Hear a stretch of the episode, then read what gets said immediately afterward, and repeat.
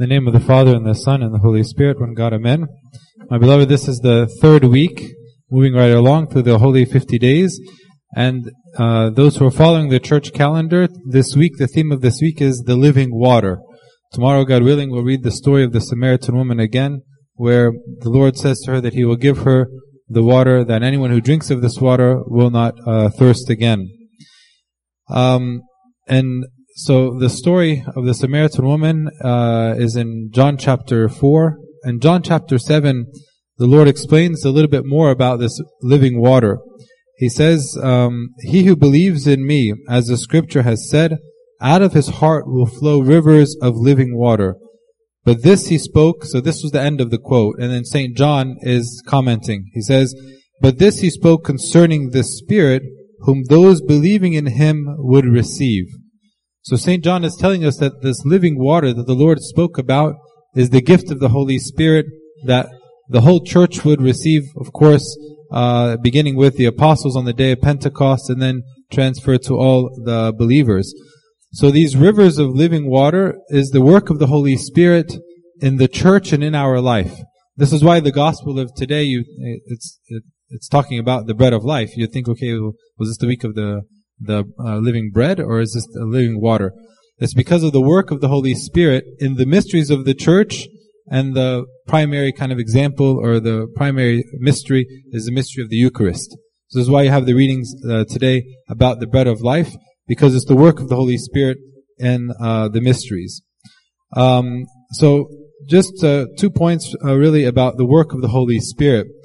The num- number one, the work of the Holy Spirit in our life, the purpose of the work of the Holy Spirit in our life is to give us the life of Christ. To give us the life of Christ. Um, as I said, He is the primary officiator of all of the mysteries or the sacraments in the church. Whether it's the baptism, the Holy Spirit descends on the, on the water and makes it a baptism of purification.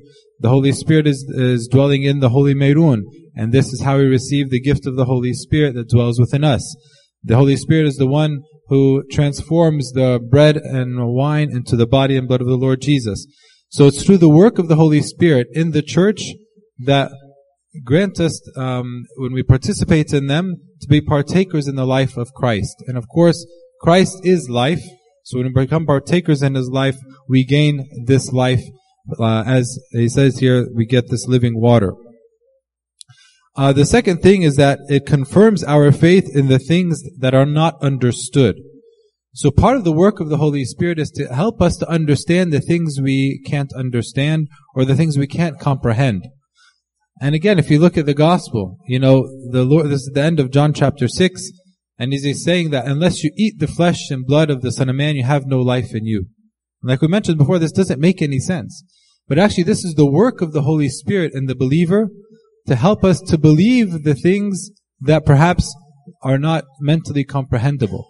And we call this like spiritual enlightenment, right? When I'm able to perceive and understand and accept the things that perhaps I don't quite understand uh, with my uh, mind. Um, like I said, one of those things being the Eucharist. The other thing may be about God's divine economy and the salvation of all humanity. This is very complex and complicated. If you think of the different people from the different, you know, religious backgrounds, different cultures. But God has a plan to try to reach His message to every soul. Some will accept and some will not. This is up to them. But the message of salvation will be disseminated to all of mankind, to all of the ends of the earth. So that on the day of judgment, there will be nobody who will say, I didn't know, I didn't hear. Perhaps some might come and hear the word of God by accident. But this is the way of God saying, I'm sending you a message. Right? So in the day of judgment said, you know, I sent you so and so, and I made this situation in your life, and you came here, and it was up to you at this moment to choose to believe or to choose to uh, reject. so God's uh, the work of the Holy Spirit in us, and by the way, the the Holy Spirit works in the non-believers to transform their heart and to soften their heart to become believers right? So it's not, yes, there's an indwelling in us as Christians, but the Holy Spirit is also working in those who are not Christian to soften their hearts to the word of salvation uh, of their souls. The last thing is, what is it that we're supposed to do then? If the Holy Spirit gives us life, and we receive this Holy Spirit on the day we are baptized, um, then we need to nourish this Spirit. We need to nourish the Holy Spirit. How do we do this? In many ways, but just plainly or simply by the spiritual practices, right? Reading scripture, prayer, attending services in the church, meditating on God, all the spiritual activities nourish the Holy Spirit. You know what it's like? It's like an athlete.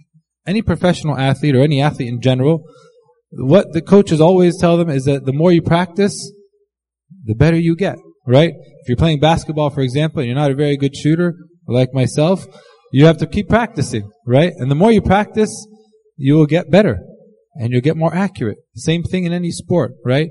So, and actually this is the case in any aspect of life. If your trade, for example, like they tell you again in, in, in, the, in your studies, if you don't use it, you what? You lose it, right? You don't use it, you lose it. If I learned a language, for example, during my grade school, a foreign language, and then I learned it and I did well in the class, and then I never speak to anybody in that language again, do you lose it? You forget it. The vocabulary. The many people who came, for example, from Egypt when they were young, and because maybe they're not encouraged to speak it in the home or whatever, they forget. And they know, they used to know how to read and write, and now they can't read and write anymore. Right?